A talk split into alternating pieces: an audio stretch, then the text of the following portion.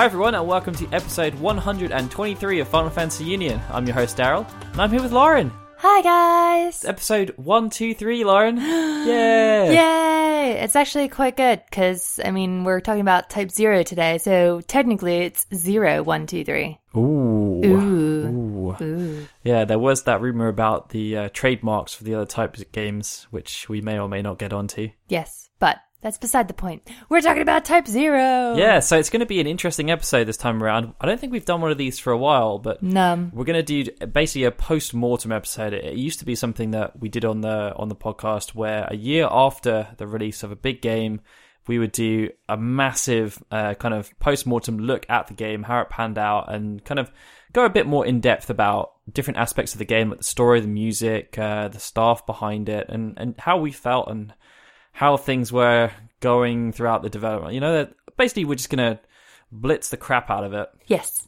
and uh, hopefully you find it informative. This does, of course, come with some strings. Yes. One of those strings is that there's going to be spoilers in there. Spoiler alert. So if you haven't played Type Zero yet, Why? well, yeah. um, if you haven't played it yet, it might be a, a good option for you to maybe just hit the pause button and go and play Type Zero, Yes. and then we'll be here when you get back. Yeah, we'll always be here in Yeah. your heart. So yeah, um, I don't. The worst thing is to have the Type Zero story spoilt for you. There's Yeah, some big spoilers it's very in intense. Uh, so yeah, if, if you uh, haven't played it, then then please do not spoil it for yourself. Unless you're like Lauren, who loves spoiling stuff for herself. I do. I like to think of it as a Quentin Tarantino movie. I I don't understand how you can do that, but that's Gives me something to look forward to. different people enjoy things in experiencing things in different ways. So Yeah. yeah, if you're someone who doesn't like spoilers, don't listen to our spoiler section because you'll get very upset with us. just a little bit. So just know we've we've warned you. We've properly warned you. So now we must we must move on. And it's it's nice for us actually because we are a very spoiler free show. Yes. We are very mindful that people don't like st- stuff spoiled, um, and people respect the fact that we take that approach, as- unlike other shows and websites who just post anything. yeah. We're we're we're trying to be respectful of the fact that maybe people don't want to know stuff, and, And, also uh, that there's like different um at least with stuff like release dates and stuff there's different time zones exactly. there as well. So that's why I mean, even after this episode, we will go back to not spoiling Type Zero. Just because we've done this episode, it doesn't mean that we're suddenly free reign on things. Uh, Yeah. There is a, you know, obviously we let things lie for a little while before we go into spoilers. Like we're okay to spoil Final Fantasy VII. That's okay. Yeah. But yeah. um, yeah, we'd. We, I don't think we'd probably still go on to thirteen two big spoilers. Probably not. Uh, no. it's, it's still an open wound. Yeah, just bit. Um, but yeah, so it's nice for us to be able to because we're so uh, uh, spoiler free that we actually get the chance to dive into it, give you guys our opinions, and and hopefully um, we can uh, kind of give you some basis for what you feel or how you feel about Type Zero. Uh, and whether you do agree or disagree with, with our opinions, and yeah. at least gives you something to like think about, and it's like we're having a conversation with you. yeah. And you can either you you can yell at your phone. like, no, you're wrong. yeah. You might look a bit strange, but we we won't judge you it's true. hard. Yes. Some other people might do though. Other people But- might do.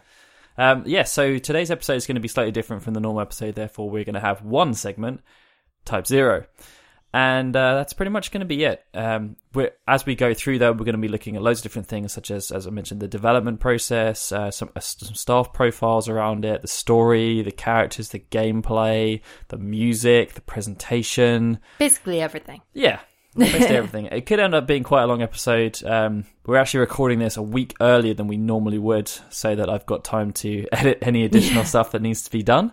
Um, so it's yes, it's it's going to be a real, real proper special episode. Hopefully, we can uh, put in some interesting information for you and, and present you with some interesting discussions. Right, that's a very long intro. Um, so, if you've made it this far and you've never listened to the show before, uh, it would be uh, nice to inform you that Final Fantasy Union is part of a podcast series called Final Fantasy and Kingdom Hearts Union. We also do have a Kingdom Hearts show, and uh, we run on a four week rotation with Kingdom Hearts Union with a new show coming out every Tuesday. This show will be coming on the iTunes Store, FinalFantasyUnion.com, and YouTube.com forward slash FFUnionVids. If you are an iTunes listener, then please feel free to uh, give us a nice little rating. Um, and if you want to put in a review, then there is a good chance that it'll get read out on the show. So, yeah, it's a nice little incentive for you. we, of course, do love our Patreon supporters. Yay! They are the lifeblood of us. And Thank um, you. if you want to support the show on Patreon, please do head over to patreon.com forward slash friends. FFKHUnion. Uh, we're now going to do shout outs for everyone who's pledged over $2.50. All right. So uh, first up, we have Christian Thompson, who is at Orbit's uh, ZZ Gaming. Yep, so it's O R B I T Z Z Gaming. Then we've got Christian Burge. Nika Gonzalez at Nick underscore Knack 95. We've got Josh McNabb, who's at J2K9. Skylar Lovelace. Barry Norton, who's at Nortron Zero. Tiger Crane at Papu Milkshake. William Trengove, who's at Varnus the Acteur. Peter Lamb. Zach Duranto at ZDuranto58. Michael Graham. Holly Crawley at DarkZT Akami, who uh, just gave us a nice little tweet. Yes. Genesis Alejandro at Junisan7. Johnny Oja at Dearcore for Life. Mike Shirley Donnelly at Curious Quail. Billy Jackson at underscore Billy Jackson. Keith Field at The Mighty Keith. Mohammed Kayam. Alex Troutman at Akira Namejin. Manning Franks at like underscore Peyton. And Zelda Clone at Apes Type Novels. Yeah. Thanks, guys. Thank you for all your support. Thank you. Okay, so it's time to dive into Type Zero, Lauren. Ooh, I get chills. Yeah, Makes so my toes curl. so Type Zero um, HD. Actually, Type Zero's had quite a few birthdays, but Type Zero HD uh, obviously came out last March, and um, yeah, I mean, we wanted to do the episode a bit closer to that, but there's been a lot of stuff that's going on, and and now seemed like a good time. We actually had some plans as to why we kind of delayed it a bit, but those Yeah. plans haven't come to fruition. it's okay though. It is okay. We're still going to have a really action packed episode for everyone, and uh, we hope you enjoy the discussions. So, Type Zero is a game that was obviously directed by Hajime Tabata, the current director of Final Fantasy 15, and the scenario was actually conceived by him as well, um, which is which was quite interesting, I felt. And we will get onto the, the scenario a bit more later, but um, in terms of Tabata, we just kind of wanted to go into a bit about his history. He hasn't actually been at Square Enix his entire career, like some of the other people. He had previously worked at a number of video game publishers. Um, his big breaks kind of came at Tecmo Koei, or I guess it was one or the other back then, Yeah. uh, where he ended up being the event director on Monster Rancher 2 and Deception 3. Deception is a very interesting franchise. Which, uh, Yeah. um, so he joined Square Enix um, after after that, and uh, I think things started off relatively slow for him. But he did become the director on Before Crisis, obviously the mobile phone game that we've never had the chance to play. No. Um, and it's quite interesting to know actually that after Before Crisis came out, that was when he was moved on to direct Type Zero. um, so that was way back in 2005, 2006. Uh, obviously, at that stage, it was not called Type Zero. No. It was Final Fantasy Agito 13. That's crazy. That was that long ago. I was still in school. Yeah, it's it's it's really weird to think that it was it was all that time ago. I know. And it's quite interesting as well because obviously he before before Crisis was his first directorial game. It was a mobile phone game, and back then, mobile phone games were kind of ta- taboo. Like, well, over a- here they were. yeah, they- Japan, they were like amazing. they had a place in, Yeah. in the Japanese market. Um, there were specific phones that they were designed for, and, and all that stuff. And but then for for the Square Enix to give him basically uh, a prominent. I mean, it was it was supposed to be another mobile phone game, Yeah. but it was going to be part of the prominent Fabula Nova Crystallis franchise, which was you know the new shining light for them. It had Final Fantasy 13 and Final Fantasy Versus 13, and his game was going to be the complete the trilogy. And obviously there was the rumored fourth game. Yeah. Um, but unluckily for him, uh, that didn't happen. No. There was a lot of drama that went down. So, uh, Agito basically just didn't happen. And then, um, because of that, they just kind of pushed him on to other projects. Yeah, I mean they weren't bad projects. No. I mean he ended up becoming. they were just dir- like, here, distract yourself with this for a little while while we sort, while we sort our stuff out. yeah, he ended up coming becoming the director of uh, Crisis Core, Mm. uh, which is one of uh, people's favorite games on the PlayStation Portable. And a lot of people were brought into Final Fantasy from that game as well. Yeah. And then after that, he was the co-director on Kingdom Hearts Coded. Mm-hmm. Uh, then he became the director on Third Birthday, which is obviously the reboot of the Parasite Eve franchise. So it was kind of strange that after Before Crisis, he ended up just being banded around directing existing properties and other people's vision of those properties, I guess. Which is why him taking over Final Fantasy 15 is really nothing new for him. No. He's quite used to taking over other people's projects. I mean, really, if you think about it, um, out of all the games that he's directed so far, Agito was supposed to be his his thing. You know, Yeah. he came up with a scenario for it. It was going to be his big break, and then he ended up doing that as the fifth game Yeah. of his career. Um, and by the time that it kind of came around, it had a new name. It was now Type Zero instead of Agito 13. And Agito, which a game he also directed after Type Zero, was uh, then a completely different game that ended up using the original story for Agito 13. Mm-hmm. It's all a very Yeah, yeah, it's all very, very complicated. But either way, strange mess. everything just led up to this moment where he worked on Type Zero as director and um, came up with the scenario. And uh, yeah, I think it worked out quite well for him. Yeah, I mean the um the writer actually is another interesting one. Well, there were two writers, um, one of which was uh, Sarah Abake, and she's not really done anything else since. But No. the other writer, some people might recognize as Hiroki Chiba. Who, uh, Lauren, do you want to just Oh, give us a bit of tidbit on who, what he's working on now? It's crazy though, because like he's been with the he seems like he's been with Square Enix, well Square for a while. Um, he was actually one of the event directors on Final Fantasy VIII, and also was on Dirge of Cerberus, Final Fantasy VII. Yeah, that's an interesting one. And then well, the story um, was. Pre- I I liked the story. yeah, the story was good.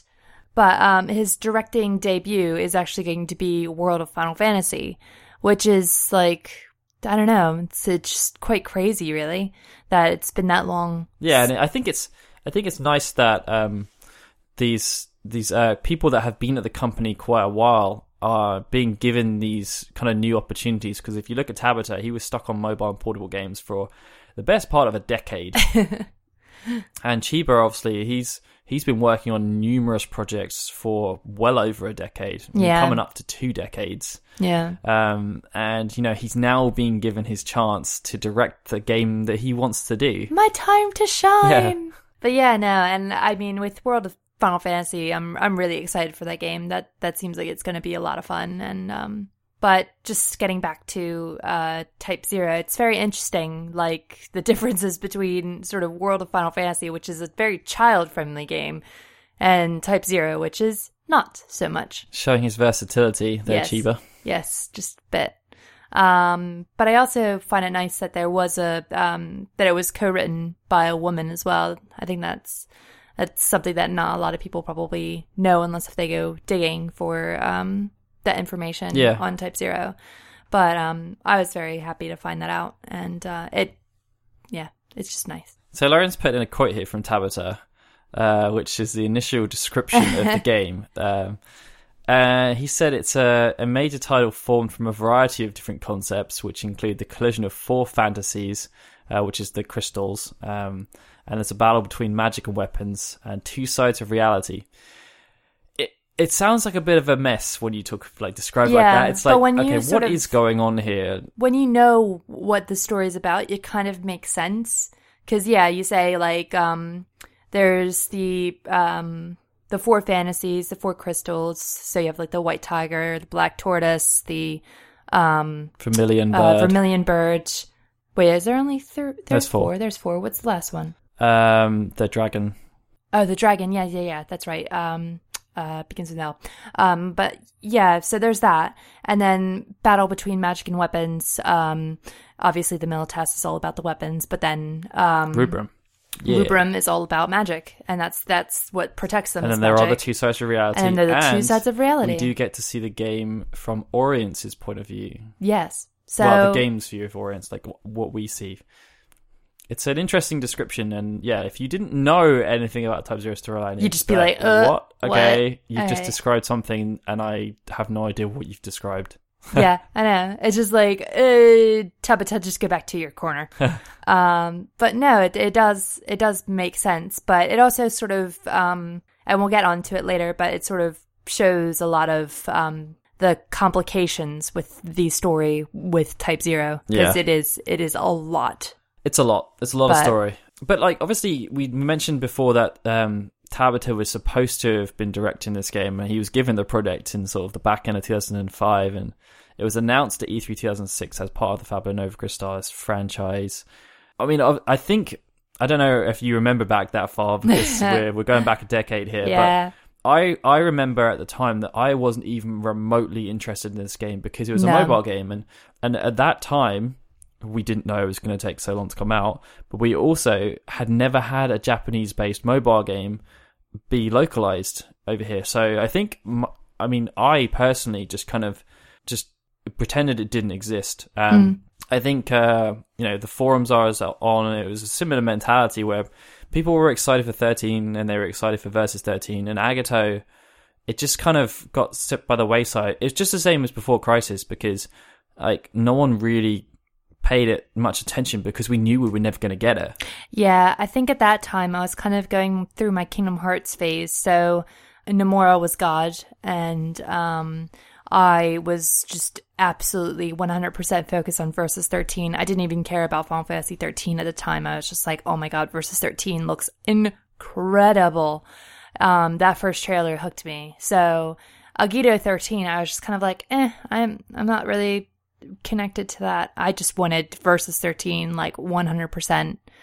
Just wanted it, and um, so yeah, I was very much the same. I did. I just didn't Yeah. really pay any mind. I did like I did like looking at the character art though, because obviously they released some of the art with the uh, characters in their school uniforms. yeah they had ace with his and I thought that, cards that and- looked quite cool, and I liked their um I liked their outfits. But yeah, and then once it once it sort of went under the radar a bit, I just kind of went on.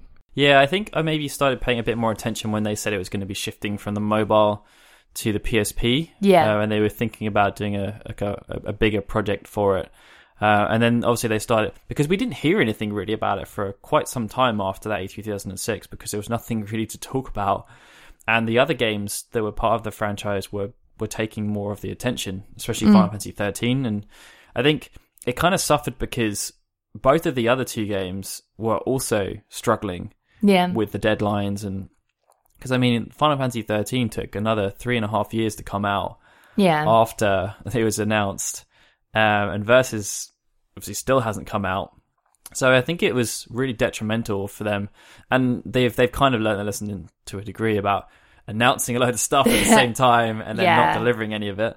But it was I, they just struggled because it took so long, and even when Type Zero came out, I think was 2011 in Japan. Um, I actually had the chance to speak to Kitase shortly after they'd switched the name from uh, Agito 13 to Type Zero, and um, you know the PSP was going through a bad time. yeah, Uh, it was doing well in Japan, but outside of that, in Europe and America, they just had rampant piracy issues. And um, I think Kitase said that you know, as you know, the the PSP market is it's a very different situation than in J- in Japan than outside of Japan. And when it comes to the localization, they just they just didn't really know what to do. Yeah. Um, he, uh, his exact wording was that we have to be very very careful in deciding on what we do next um, and how the best way is to deliver this game to the gamers. So it was it was very strange, very strange situation. I mean, you obviously got more interested in it as time went on, yeah, um, and especially once people started in Japan, where they were getting a lot more of the coverage and and getting to play the game at different events. They were saying that. You know, this is the Final Fantasy game that we've been waiting for. Screw like uh, thirteen, that you know that crappy game that no one really liked, but have since softened to. But Type Zero was it was emanating out of Japan. That It was Type a Zero beacon. was yeah, like the beacon of hope. It was going to restore Final Fantasy uh, after however many years of other games that quote unquote aren't Final Fantasy. yeah, yeah. So I mean, when they were going back and forth about the localization, I was getting so frustrated because I'm just like, well, I, want it. I really want it. To be fair, I didn't want it. I, I didn't really want it on a PSP, not because it was, and I, I didn't like the PSP or. I just, I just did, at that time, I did not play handheld games. I just didn't see the point to them. I, um, never really played games on the train or anything. I strictly was like a console, 100% console gamer. I loved playing on a console. I have since softened to mobile games. You love the Vita. I love the Vita. I I absolutely love playing games on a handheld. But at that time, I was just so 100% about console. So I was just like, bring it to me. I don't care if it's on a freaking console and it's all grainy and stuff. I just want it. I want it so bad right now. And Square Enix was just kind of like, no. And I was getting very sad Nay. about that. I was getting very, very sad. And it didn't seem like it was going to come over ever. no, And, I mean, um, even after that, it came out in Japan. Obviously, there were a few question marks that came out. The NGP, as it was then known, or the Vita as it became, was announced not too soon after. And I think many people were expecting it to come out as a Vita game. yeah. It was designed for a handheld. Keep it on a handheld.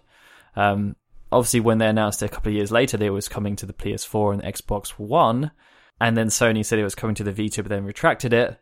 There was a lot of confusion. Yeah. And um, But hindsight, I mean, they made probably the best decision because yes, the Vita is not being supported by PlayStation anymore, and they were able to do the stuff with Episode Duscae, and so it really worked out for them in the end, moving it to the console. yeah, and I think um, for me the interesting point is, I mean, you, you go back to 2011 where Kitase was saying they really weren't sure about putting on the PSP in other markets. Um, they obviously had the chance to do a Vita version because towards the beginning of the Vita's life cycle, people were really excited about it. There was tons of uh, support from first and third party. Um, but I, I just really wonder when the decision was made that actually, no, we're going to release it on home consoles. We're going to do an HD version of this. And um, we're going to use it as a big marketing platform for Final Fantasy 15. I know, because yeah, it's just like it must have happened when um I don't know if it would have happened before or after Tabata was announced as director, because obviously, I mean, they could also sort of introduce people to Tabata's uh storytelling with it as well, because obviously he was going to take over um Final Fantasy 15.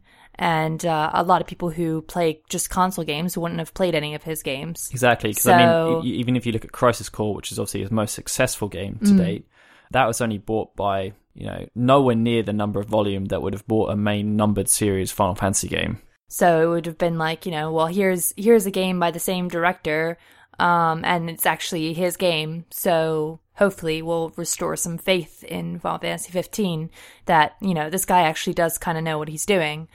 The only trouble is, is that it did kind of suffer in the fact that it was very much a handheld title. Um, It was a on a weird, console. a weird port plat. Like, I mean, they've done it before where they had some Crystal Chronicles games that were developed for the DS and then they got ported to the Wii. Mm. But I mean, here we're talking about. I mean, the PSP was like the bastard child of the PlayStation 3. Like the the handhelds Yeah. are always like a generation behind the the home console version. Yeah, So not only was it effectively the equivalent of a handheld PS2, it's then being moved to the PS4, which is like the shining two light of technology at that time. above. Yeah, It was so strange, and I mean, yeah, the graphics look okay, yeah, but you could very much tell it was a, it wasn't just a PS3 game ported up, No. and they don't necessarily translate that well on some of the classics like the HD collections from last generation. Some of them don't port that well. no, Um, so yeah, it was odd. Yeah, but I mean, with that being said, it, I still was very happy to at least get it anyway. Yeah, me too. I, I was really glad, and uh, I put up a poll on Twitter asking people if they were glad to. uh, there was different degrees of gladness. Yeah. uh, fifty-three percent of people said they were very glad that Type Zero ended up being localized. Twenty-six percent said they were kind of glad, and then uh, I think it was split. The other two were kind of indifferent. They weren't too bothered about it being localized, and then and then meh. Hmm. That was uh, actually meh got a decent chunk, Aw. probably about 10, 10ish percent. But I think like a lot of it comes from the fact that everybody was so excited about it was it was to its detriment that Final Fantasy 15 was connected with it because Yeah, so many people were like, "Oh my god, Final Fantasy 15, I'm not going to play Type 0." And it's just like Type 0 is not a bad game. Like just give it a chance, but uh, I think a lot of people just didn't even give Type 0 any sort of benefit of the doubt. I think it's it's suffered a lot because it was a, a a portable game brought over to a home console. People obviously have higher expectations. It's a PS4 game. yeah. You know, it, it doesn't quite look as good as it probably should. No, it And, doesn't look as good. The gameplay. The combat, the combat's not too much of a difference from so Crisis many Core. people said about the stupid camera. I was not even remotely affected by the camera. I It just annoyed me in care. academia. In academia, yeah, but like during the battle scenes, I did. Which was notice, a majority of the game. I didn't even. I, I just didn't touch it when I was around academia. I just kind of guessed where I was going. But it, it's yeah, I think it suffered a bit. Um, people had higher expectations, especially because also, as we've mentioned before, when it was coming out in Japan, everyone was like building up to be the savior of Final Yeah. Fantasy, and then because it with the situation that it arrived in, it was difficult to it to live up. Uh, it was difficult for it to live up to that billing. Yeah, definitely. But anyways, um, Right, Let's so move on to the that's, story. That's the building up to the game's release. Yes. the game has now released. yes, Story. we. So, we're going to try and our best to explain the story because um, it's Oh not that God. easy. No, there's like reading through this, there's just so many levels. And it's one of the nice things about it, but it's also one of the bad things about it is that with these levels, each person focuses, I think, on a different one. You can take so many different levels from this game, I think. Yeah, so um, I'm going to try my best. There may be some stuff that I get slightly wrong on this, so I apologize about that. But um, I mean, it'll be interesting to know how many people who are listening are actually even aware of the different layers of the story. Because as far as uh, as Tabata was saying before in his description of the game, there are very much two levels. Mm-hmm. The one that you experience as you're playing the game, and the one that's kind of going on around the game, which is a bit strange. I guess it's the best way to describe it. Yeah, I think so. So, in the game itself, you've obviously got the four empires. You've you've listed them here, Lauren. Actually, yeah. if you, if you I did, I did. uh, we have So- like Rubrum, which is obviously the home, the home one. That's where Class is it's the from. Azure Dragon. That's the one that you missed before. That's the one I'd missed. Uh, the Vermilion Bird Crystal is Rubrum's. Um, they are controllers of magic and they protect um, Rubrum with magic and they also s- research magic and that sort of thing. Uh, you have the Militesi Empire, which is the main antagonist They're empire. like the antithesis of Rubrum. Exactly. They're the White Tiger Crystal. Uh, their powers are science and weapons, weapons versus magic. Yeah, so they Um, like they like to extract the crystal's energy. They don't use it; they extract it and then Mm. put it in stuff like ma- Magitech armor and Yeah. those kind of things. Yeah, they're essentially like uh, it's it's, like very Final Fantasy six. Yeah. It's very Final Fantasy six. Um, and then there's Kingdom of Concordia, which is the Azure Dragon, which is the one that I I mixed up. Um, and they're powered by dragons. It's really kind of a shame that that one didn't have as much of a light as the other ones because I think that a, a land that's like all dragons and stuff. I think They that that sounds pretty quite prominent. Cool. They were okay prominent. Yeah. It's the Loricans that got screwed. Yeah, it's true. they were not even there at the beginning of the game. They It's already true. got blown up. I know. Oh, hap- that was the one. Oh, that I got all mixed up then. I yeah, my brain is not is not powered on at the moment. I keep thinking that the Azure Dragons was the Lorican. I don't know why, but essentially, yeah. Stop it. I know. I know. Uh, the Lorican Alliance is the Black Tortoise Crystal, and they are the power of shielding, which they couldn't shield No, themselves so I from mean, being destroyed. Before the game starts, you get the opening cutscene, and, and essentially the Militesi Empire are uh, trying to start a world war. Um, they've used like a nuclear bomb equivalent on the Lorican Alliance, and there's massive crater there when you go and visit it because everything's been eradicated. Um, and they've just enacted their second wave, which is to invade Rubrum, and that's basically where you take over as as members of Class Zero. They're brought in because Ru- um, Militesi are using their their scientific weapons to block the crystal's magic, yeah, Crystal Jammers. and uh, so everyone's dying. Deactivate the Jammers. Class Zero are immune to this, so they go in and save the day and kind of fight with Militesi Empire, and then that's where everything starts off. Yes. So we got some important points that happened right at the beginning. Um, one of the main things about Type Zero is that people don't remember those who have died. hmm So um, as soon as someone dies, they get erased from your memory. You have no idea who they who they were, or you don't have any memories of them whatsoever. Which is a very interesting concept because it's essentially so that they can just move on. And like, if you think about it, there's so many people who I know who, um, I mean, it, it's not a bad thing, but it, it does hold them back quite a bit who are extremely affected by people who have died in their life to the point where they can't, they can't push forward. And, um, so yeah, in, in this world, obviously the dead are considered to be, um, a sign of, uh, mourning for the dead is considered to be a, a sign of weakness. So Yeah, push forward. And I think it comes with some baggage. Though, Yeah. Because, so one of the main plot points around this is Inazuna Kunagiri, who's Machina's brother.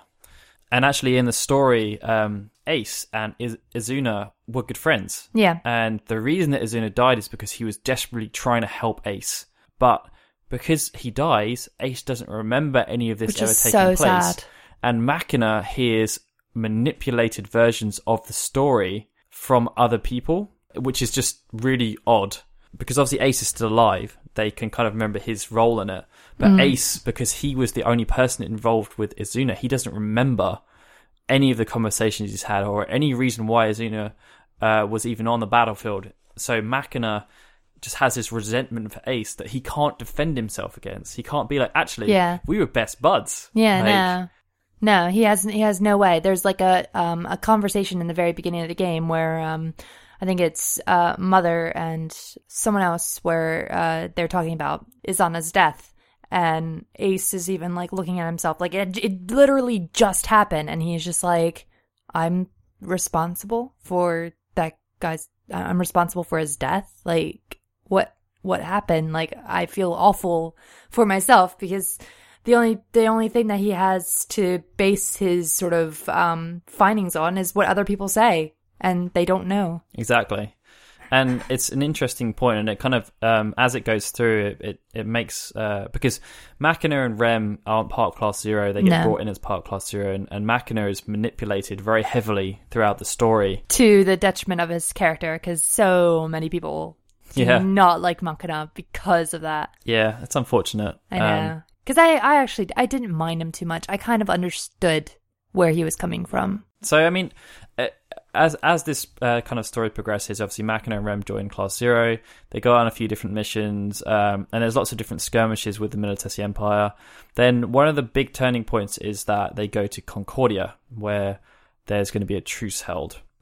And the Queen of Concordia, as well as uh, having the ability to control dragons, she also has the ability to see into the future. She gets killed while she's there, um, but she she knew this was going to happen, and she knew kind of what the fallout would be. But Class Zero get framed for this, and this then gives uh, Militesi the ability to form an alliance with Concordia to go against Rubrum. Whew there's a lot that goes on from a political point of view and and then kind of getting back and there's so many big battles and conflicts that take place i think one of the towards the end of this kind of part of the story there's an amazing cutscene that involves lady setsuna who is one of the l'Cie, which is a whole other ball game yeah. uh, which we'll get into in a second. But um, she shows the power of the l'Cie. Um, Alexander is summoned, and oh boy, Yeah. that's uh, that's an intense cutscene, yeah, it is. It's really, really, really cool. Um and it, it shows that Tabata's like how he tells the story as well. Because even though this is a game about school kids, there's no problem with death whatsoever. No. Um, to summon Alexander, Lady Setsuna has to kill or take the souls, uh, the Phantoma out of a lot of the students who are helping her summon it. And it's it's a very kind of emotional scene because Kurasame, who's the commander of Class Zero, he uh, was a previous like powerful soldier, and but he can't fight anymore, and um, he he gives his life so that she can summon Alexander to Yeah. wipe out hundred thousand people or so. But obviously, that means that Class Zero is then without a mentor Yes. anymore. And, um, oh, the poor little Tonberry as well. Yeah, He has a little pet Tonberry and he gets all sad afterwards. and uh, you know they, when Setsuna um, turns around, I think she's got blood in her eyes, Mm. and she just sees all the people that have been killed, Yeah. and it's just like, oh, that that wasn't good. no. and then she turns to Crystal because she's done her focus. Yeah. But the l'Cie in this are so different to those in Final Fantasy thirteen uh, and the and the thirteen trilogy. They have so much more power. Um, there's generally a Primus and a Secundus in each of the nations, and they're powered by the crystal. And they are they they don't really answer to the um, the authorities in those regions. They kind of more answer to the crystals. But I think it depends on the region because Militesi has some l'Cie as well. Qun'mi is one of them, and I think oh, what's the other guy's name? It's like Tempest or something. But yeah, no, they they kind of are on their own thing. They're they're kind of like um just free they're freelancers almost. Yeah. Like some of them have associated themselves with certain areas, but generally they they work they act on their own accord. Yeah. And when one of them dies, the crystal then tries to seek another to take its place, which is where the story kind of gets a bit more complicated. Yeah. So, um, there's a massive, massive conflict between Concordia and um, the uh, Concordia, Militesi, and Rubrum, which Rubrum end up winning. hmm The Queen of Concordia is killed, obviously, and then um, the dragons are kind of defeated a little bit. Yeah. Um, but her second in command has the power of dragons, and she helps out Class Zero because she knows what they're trying to achieve. And basically, there is a plot point that's set at the beginning of the game, which is when Nine and Nine meet Nine, um, and it's referencing the fact that um, whenever, and this is where the story goes to the second level, when the four nations fight against each other, when there's ever a situation where one of the nation wins, which in this case is Rubrum, because Lorica's already dead, and then Militesi and Concordia join an alliance, and then they get defeated by Rubrum. Um, that you've reached the end of what's possible within that set. So the reference to nine is that you can't have another a higher single digit number. There's three nines representing the three states that get defeated by the fourth. So you've had the three states that have joined to try and beat the fourth and lost. Then we go into what's called Tempus Finis, right? yeah. And uh, that's when everything goes completely weird. Yeah, because it's essentially the apocalypse is Tempest Venus. So, like, you've been playing this game, which is about military conflict. You're in charge of Class Zero. There's some weird stuff going on around Phantoma. But um, when this happens, yeah, like, it's basically the apocalypse. Um, these monsters called Ursus come out of the ground and start trying to kill everyone. Everything goes kind of red.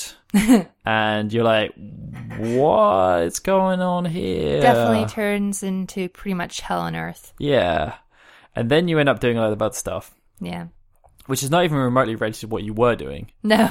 And it's extremely confusing. If you just like play the beginning part of the game and then you look at the end bit, you're just looking at two completely different games almost. Yes. You're just so lost. So here's where I'm going to try and explain all this to give you a better understanding. Um, we haven't really mentioned Dr. Arecia, but she is mother. She's the, the kind of person who created Class she was Zero. their ex mentor. and there's actually some relationships here between the, ton- the Final Fantasy ver- the Final Fantasy 13 story and Type Zero. I mean, they are still part of the Fabula Nova Crystallis mythology, um, so they do have similarities in that sense. But ultimately, in both of the game franchises, there is something called Etro's Gate, and uh, Bhunivelze is really desperate to open it because he totally killed his mom, and then she went to the other side of Etro's Gate, and then he was had a panic because he wanted to get to her, but he couldn't because Etro's Gate was shut, and you can only go there once you're dead. So he wants to open Etro's Gate so that he can do something with her. I can't fully remember what it is, but I th- he, there's some there's a reason why he needs to get to her. Yeah. So he created all these other people. He created some gods, um, one of which was Etro, who ended up also being a clone of his mom, so ended up going over to Etro's Gate, which is why it then became Etro's Gate. But two of the other gods he created were Pulse and Lindzei, who you may remember from Final Fantasy 13. Um, the fal'Cie and all that stuff, which aren't part of this game, but they are very similar. So uh, in Final Fantasy 13, the Pulse l'Cie, which is um, lightning and snow and all those, um, they have the same motivations as such as the Lindzei l'Cie, who are like Barthandelus and Orphan and all that stuff. Now, in that game, they're trying to open Etro's Gate to get to the Maker, and uh, they're going to try and do that by wiping out Cocoon and launching like a mass uh, mass genocide. Um, so there's so much energy that the, the gate opens because of all the souls that are going through to it. In Type Zero, it's pretty much the same thing. So um, Pulse has created a um, uh, fal'Cie, I think, which is Doctor Arecia, and Lindzei has created a fal'Cie called Gala. Still with me? You're still here? Kind of. Okay, so um, they are both trying to open Etro's Gate as well, and they've chosen Orience as their kind of playground that they're going to use to try and do so. Arecia doesn't believe in killing as such, so she wants to try and open Etro's Gate by creating a super powerful being that will have so much energy within it that it can open Etro's Gate.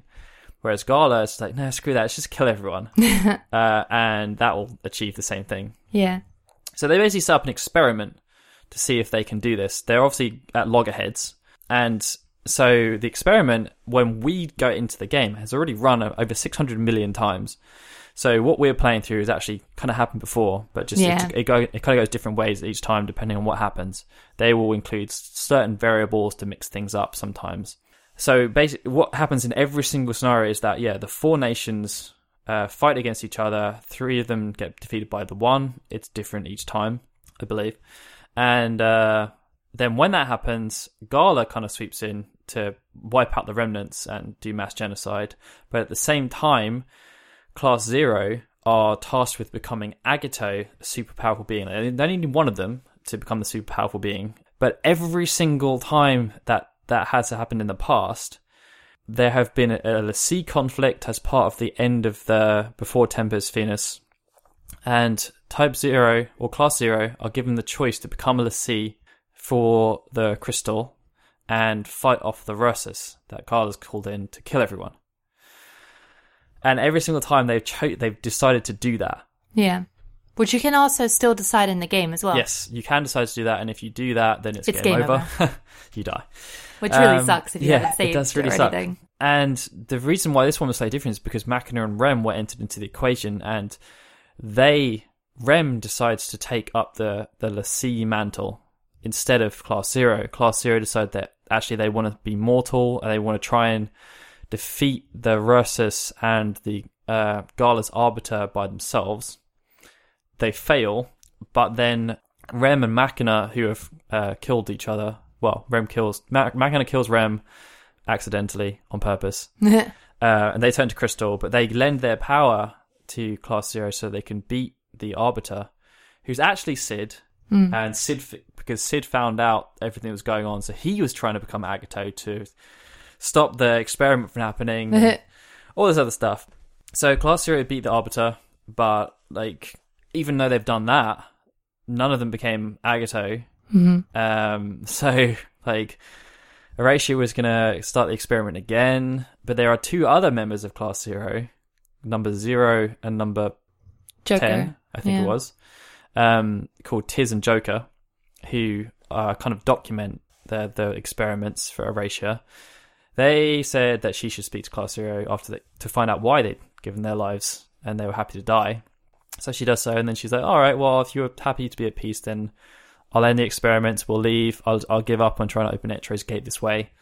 Gala has been defeated as the Arbiter, which has never really happened before. So he's actually gone into slumber, so he can't do anything anyway. Yeah. And then uh, the game kind of continues. Everyone can remember the Class Zero are dead, but Rem and Machina are brought back to life. They then lead the new world through the Crystallis age because Arecia removes all the crystals. And then, yeah, that's the game kind of continuing. There's also an alternative alternative ending where Yeah. Class Zero don't die. But yeah, that's like the story, and it's like Which you could play crazy. through. You could play through the game the first time and have real, no real idea about any of that other stuff. No. There's like there's different hints about things. Um, like Arecia is clearly some weird thing, and like the stuff with Gala and the Rursus is a bit weird. But it's only when you play through the new games and you got like really to get this stuff, you have to dig. Like you really Yeah. have to dig. Yeah, and there's so much other stuff on top, like even on top of that, because you have all the sub characters that you can talk to, and you can only talk to so many in that time period that you're on, um, that you're in academia. Like you only have so many hours in between missions, and um, because of that, each each person takes like certain amount of time, so you can miss entire huge chunks of just side story and everything. It, it's so vast. Like Yeah. Type Zero is just it overwhelms me almost in how big it is. And I think that's one of the good things about it, but I think it's also one of the bad things about it because Agreed. I when I play a game, I want to play it and I want to feel like I've accomplished it and I want to feel like I've I've done something and I'm I understand what the story is. Maybe there's something that's a bit open-ended like Final Fantasy 7, you know, something at the end that make that has a bit of a question mark, but I don't want to feel like I have only conquered a small little tiny chunk and then I have to keep replaying the game like over and over and over and over and over and over and over again in order to actually get feel like I've gotten everything. And like it just it just seems like there's so much, so much to take in. It, it's the weird because I mean we've criticized Final Fantasy 13 in the past for having a very convoluted story. yeah. Uh, there's all the stuff that you have to read from the data log, and Type Zero is kind of the same. I just I think the difference is that Type Zero's base story like is strong enough that you don't even need you don't even know that there's other stuff necessarily going on. no. It's just so far above like where you're at in the story that like this you have no idea that there's all this stuff going on with the gods and and like Arecia is running these experiments and all that kind of stuff. You you have there are hints that are thrown in like the fact that Cater has deja vu yeah. um, and Ace is like kind of remembering stuff because they've done it before, but it's never really they never really give you too much of a hint that you're suddenly like, whoa, what am I missing out on here? yeah. It's only when you get to the last bit where things just start going crazy that you start you get um, a sense that there's something wider going on. Yeah.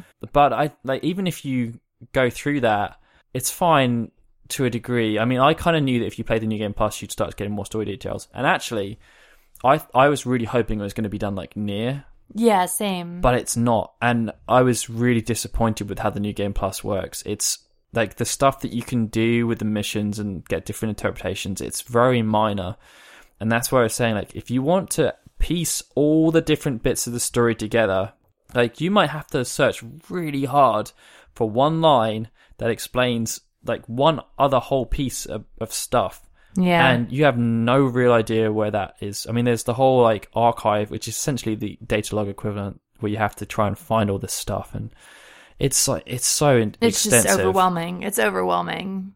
And I mean like yeah, with their their intentions were were fine, you know, we want to make it so that you have to keep replaying the game, all that sort of stuff, but don't make it seem like a massive chore.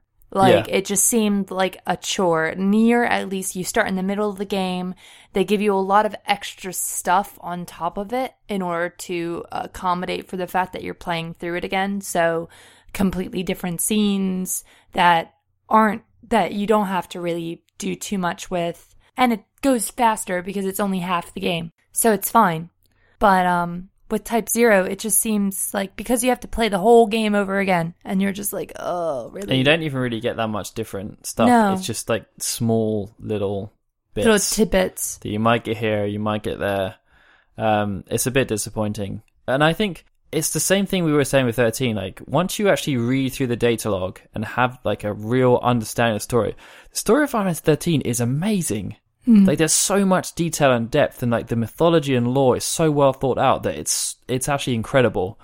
And it's the, kind of the same for Type Zero. Like there's so much going on, and when you actually understand the entire story, it's it's a really awesome story yeah but it's just getting to that point. I don't know why you'd ever want to put yourself through that. no And I mean, thankfully, the the base story of Type Zero, like the one that's kind of like the, the single plane, is good enough. Yeah I was I was satisfied with that story, and when all the stuff with the apocalypse and the rest started happening, I was a little bit miffed.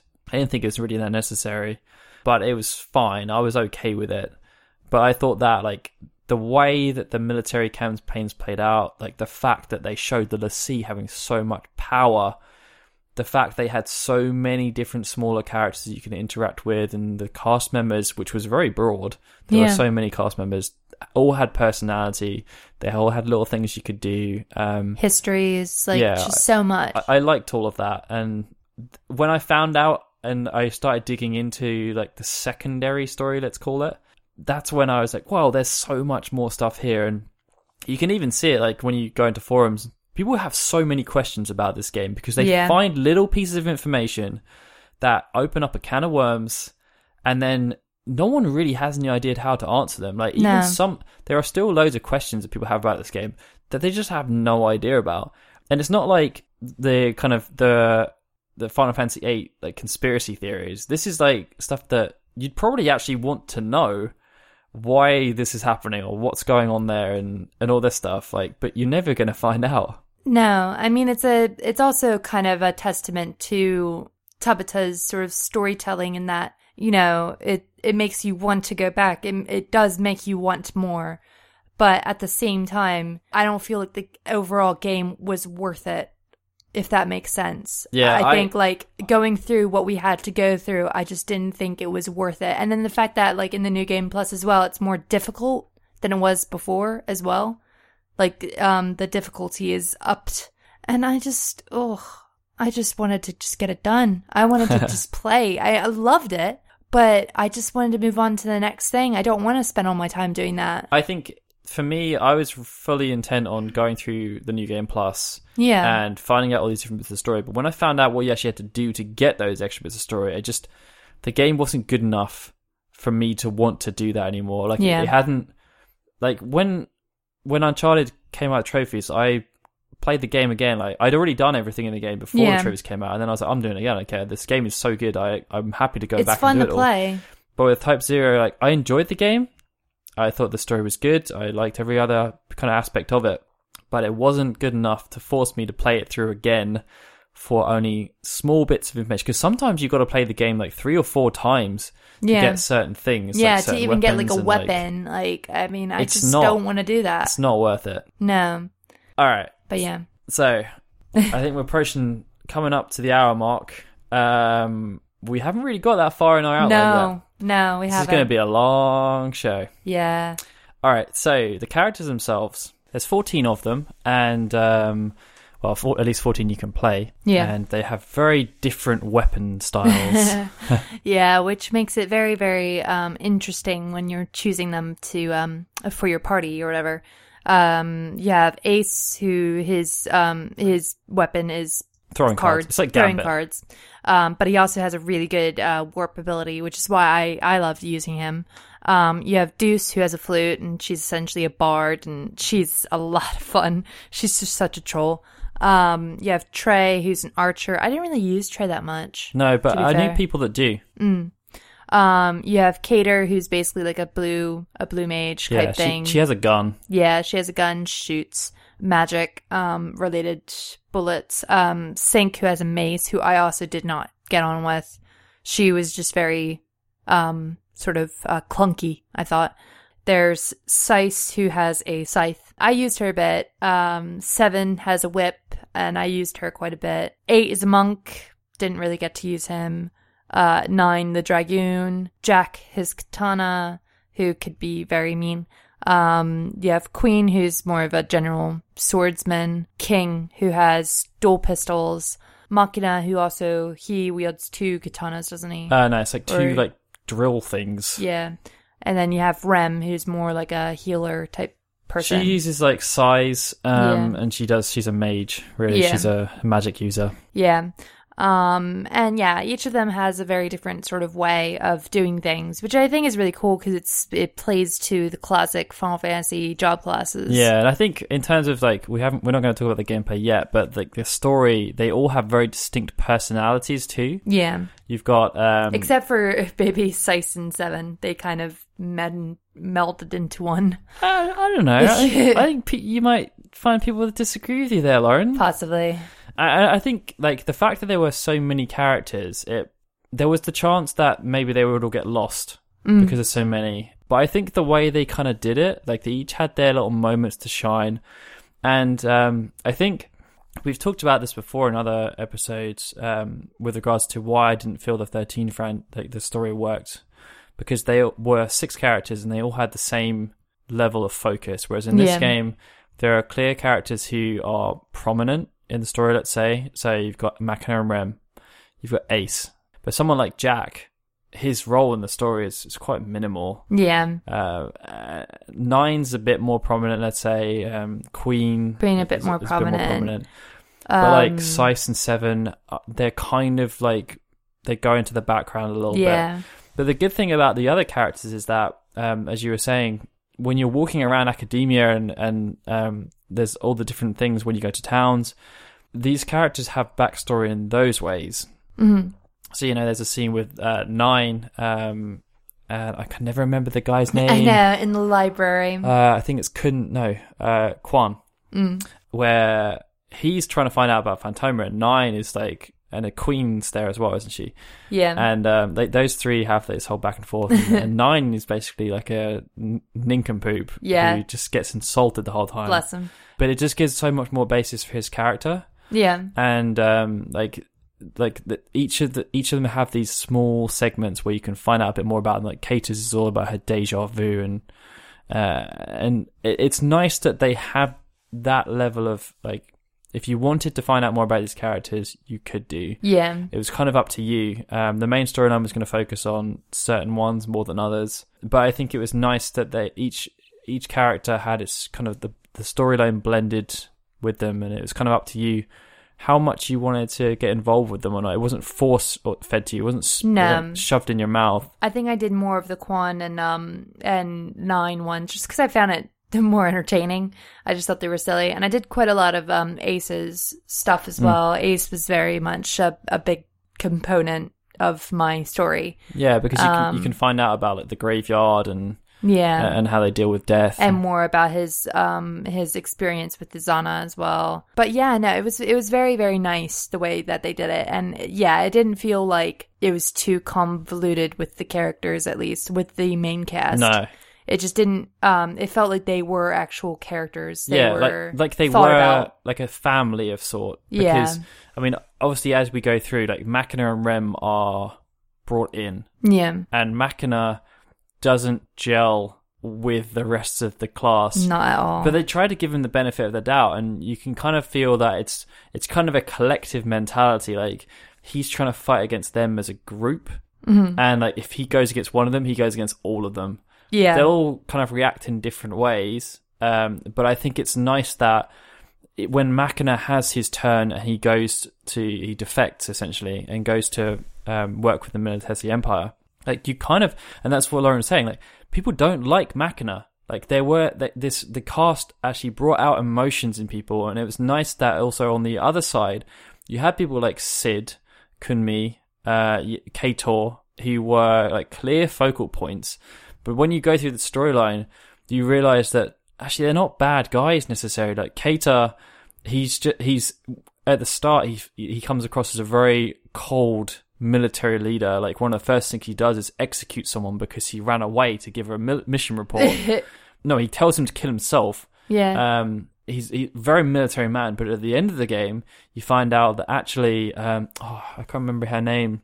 The the girl Arya? who said, yeah, Arya. He takes her in after she's abandoned by Rubrum in Mhm. Militesi and looks after her and makes sure that she's fine. And and then he ends up killing himself to save everyone else because someone's like rigged his uh, mech with a massive bomb. Like it's it, it's really strange Yeah. he suddenly becomes this hero, uh, and you see this completely different side of him. And actually, Arya kind of it's a bit like Stockholm syndrome in a way, yeah, but she's like, "Well, you guys are the, the horrible ones. yeah, I like these guys. They've Yeah. been really nice to me." yeah, And even when you find out a bit more about Cid, you know, as, as I mentioned before, he's found out about the whole recurring cycle, and he wants to try and free everyone from this slumber of yeah, constant death and like getting reborn and all this stuff. And so he actually initiates the the war to try and end the war.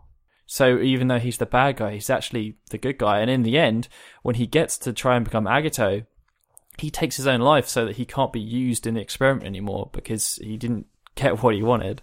But unfortunately, it does kind of backfire on him. yeah.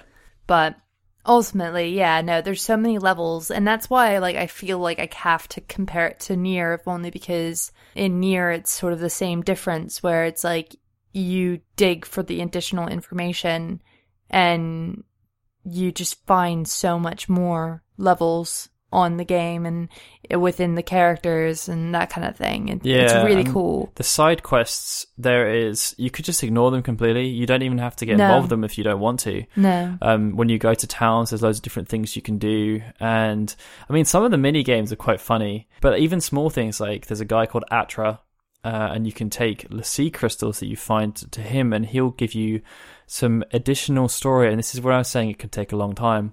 There's a lot of the sea crystals, and within those crystals, they give you bits of backstory about stuff that's happened in the past from the memories of that l'Cie. there's also the storyline revolving around uh, Kurasame, Amina, and Kazusa, Mhm. and uh, you kind of figuring out who Amina is because is she's a spy, isn't she? I think so. Um, But she doesn't want to be spying. And then she's like, "Well, you can report me if you want, but hopefully you understand a bit more about me now at this point." Mm. Uh, and then you've got the one with Mitsuki, and then even in the alternative ending, like there's just they add so much more personality to the characters, Yeah. and it's great because there's so many. Yet, if you ask people who their favorite characters are, they don't trend. No. There's no like, oh, I love Clear lightning, cut. I love No. cloud. It's I like this one and this one and this one. And they're happy to pick a couple. Most won't necessarily want to give you one Yeah. but those those three they give you there's so many combinations Yeah. it's it's really amazing It really allows for everybody to have a completely different experience playing the game, which is really nice and just interesting in a way. it kind of harkens back to the older games with where they had like Final Fantasy 6 where there's so many playable characters Yeah. Uh, and it wasn't to the detriment of the overall game you can No. use the ones you want to use you can experience the story of the characters you want to experience and it's a kind of I know people says that uh, like WRPGs versus JRPGs, like JRPGs are generally more linear, but you know, here's a kind of in a way choose your own story. You can play as who you want. You can do which side quests you want. You can get whatever you want out of it story wise. And I think it's something that should be really commended about how uh, they went about the story. I mean, excluding the, the whole convoluted stuff about the different levels and the gods and all that crap. It's very overwhelming, but in uh, the retrospect, it's also very clever and very interesting. But yeah, um, for me, I just loved, um, I loved playing with Ace. that sounds wrong. Loved playing with Ace, and I liked Deuce as well. And um, I also I had a thing for Sice. I thought Sice was quite cool.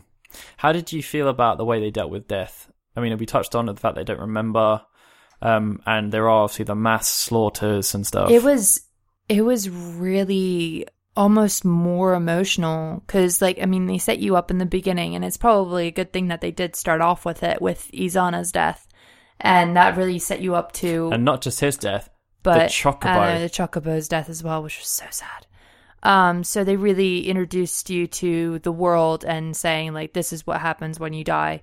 So later in the game you remember that and you remember the fact that like you know these people are dying and they won't remember them. So it makes it even worse.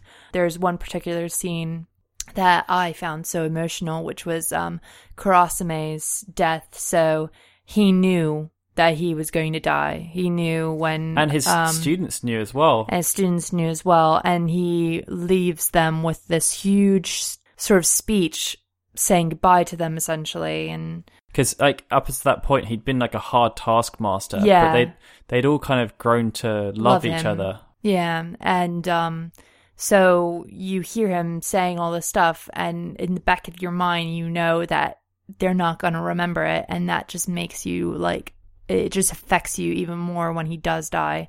And then the next scene, they show his grave, and they don't remember. No, they're just like, oh, well, we know this guy was our commander, yeah, but we don't know anything about him. And so you're just saying, so you're just sitting there with like buckets of tears, and they're just like, oh, yeah, yeah. I think it like made it even worse. especially because they had like small things that they put in to kind of remind you like the fact that his Tonberry Oh, yeah. hasn't got a master anymore and he just kind of sits in the room and doesn't say anything. yeah and like it's just small things that as a player Kurasame's gone Yeah. um and you know you could forget that quite quickly if you wanted to Yeah. but the fact that they just left like something of his around so that you Yeah. couldn't forget yeah. and when they're talking about their previous commander like you know it's almost like it's, it really does well to address the fact that when people die, it does affect things. Like it does affect even the smallest of things, like a Tonberry, you know. And um, I think that they did a really good job of of showing that in the game. And um, yeah, I just I think they did it really well. And like, there's also the sudden the suddenness of death as well. Um, they handled really well because there's a part in the game where she doesn't actually die, but when Arya gets shot, you're just like, what? What? Like, whoa, what's what's going on? And like, it's just completely out of left field, and you don't expect it at all. It's also strange because they use death as a way to they use their memory as a way to know if someone's still alive. Yeah, Because like if, if they, can still remember them, yeah they know they're, they're, alive. still alive, which is which gives them hope. But then as soon as they die, then they're not even going to remember them anyway. No, which it's is it's so like a sad. weird, strange thing I know. that the the way it's done. And I think it makes the ending so much more impactful. Yeah, I and mean, that's true too. To give you some context on this and a nice little story, Uh, I was I was playing the game for review, and Lauren had basically just put herself away from the entire thing, yeah, and um, I, ir- irrespective of everything you know in the game, the way the ending is handled is so is so good because Lauren had not not really seen anything of the game. What she watched the ending, and she was just bawling her eyes out, and I I, was like, "You haven't even played the game. I know. You don't know why they've died." No, I think I was just so I was just so surprised. I was just like, how could they all die? All of them just gone. Like, and I mean, the way that it's acted, uh, it's just a testament to the like CGI and how how they've improved things so much. Because you just, I don't know, uh, Machina's reaction to seeing all of his friends dead and Rem's reaction to seeing everybody dead. It's just, it's so effective and so sad. And it's like, it, it's also, uh, it's reached that, um, that turn of events where people start remembering the dead and the fact that they remember all of their deaths and who they were and what they did and that kind of thing. Like it just everything just and then also I mean the music choice as well was just fantastic. All of that together I just got so sad. Mm-hmm. I guess it's yeah, it's just one of those things though, isn't it? You do this whole story, you get to love these characters and then they're just all gone. It's one of those things where Type Zero has an amazing ending, Yeah. and it's one of the things that you never want spoilt for you. No. No. Well, so if Lauren you are does. listening, if you are listening to this, you probably It's and you haven't played it yet, shame. it's it it harkens back to the older endings, Mm. like Final Fantasy X's ending, where you know if you have any kind of soul, Yeah. and you well, I, I guess well that one's more like if you appreciate what's actually going on, the fact that Tidus has essentially just committed suicide. So uh, that everybody else can live. it's those kind of things make a big make a that's how I get affected and with Yeah. Type Zero especially you know, you know the fact that they've just they've just killed themselves For the Um, betterment. and I mean they could have done it in the past and then Arecia could have just restarted the experiment again Mhm. but it's the like the significance of what they've done and the fact that they've they're just tired and they're just like we just want to we just want to try Yeah. we don't want to become a l'Cie anymore and uh, we want to just we want to just live and we want to just we want to die And that's the thing as well, isn't it? Because there's that huge scene before they die where they're just basically all beaten up and in their classroom. They're in the classroom again as well, which is, oh, so sad. And they're just discussing all the things that they never got to do. And it's like normal things. Like they just want to go to school, they want to learn, they want to have a family, like all just normal things that we all take for granted they want to do. And they were never allowed to. And there's just so much there in that um in that moment that you just sort of think like oh my gosh like these people they're basically like raised for slaughter almost cuz they they only know war they only knew how to fight and protect and they never got the chance to actually live. And there's something that's that's that just affects me personally about that. And it happens in a lot of movies like um atonement for example.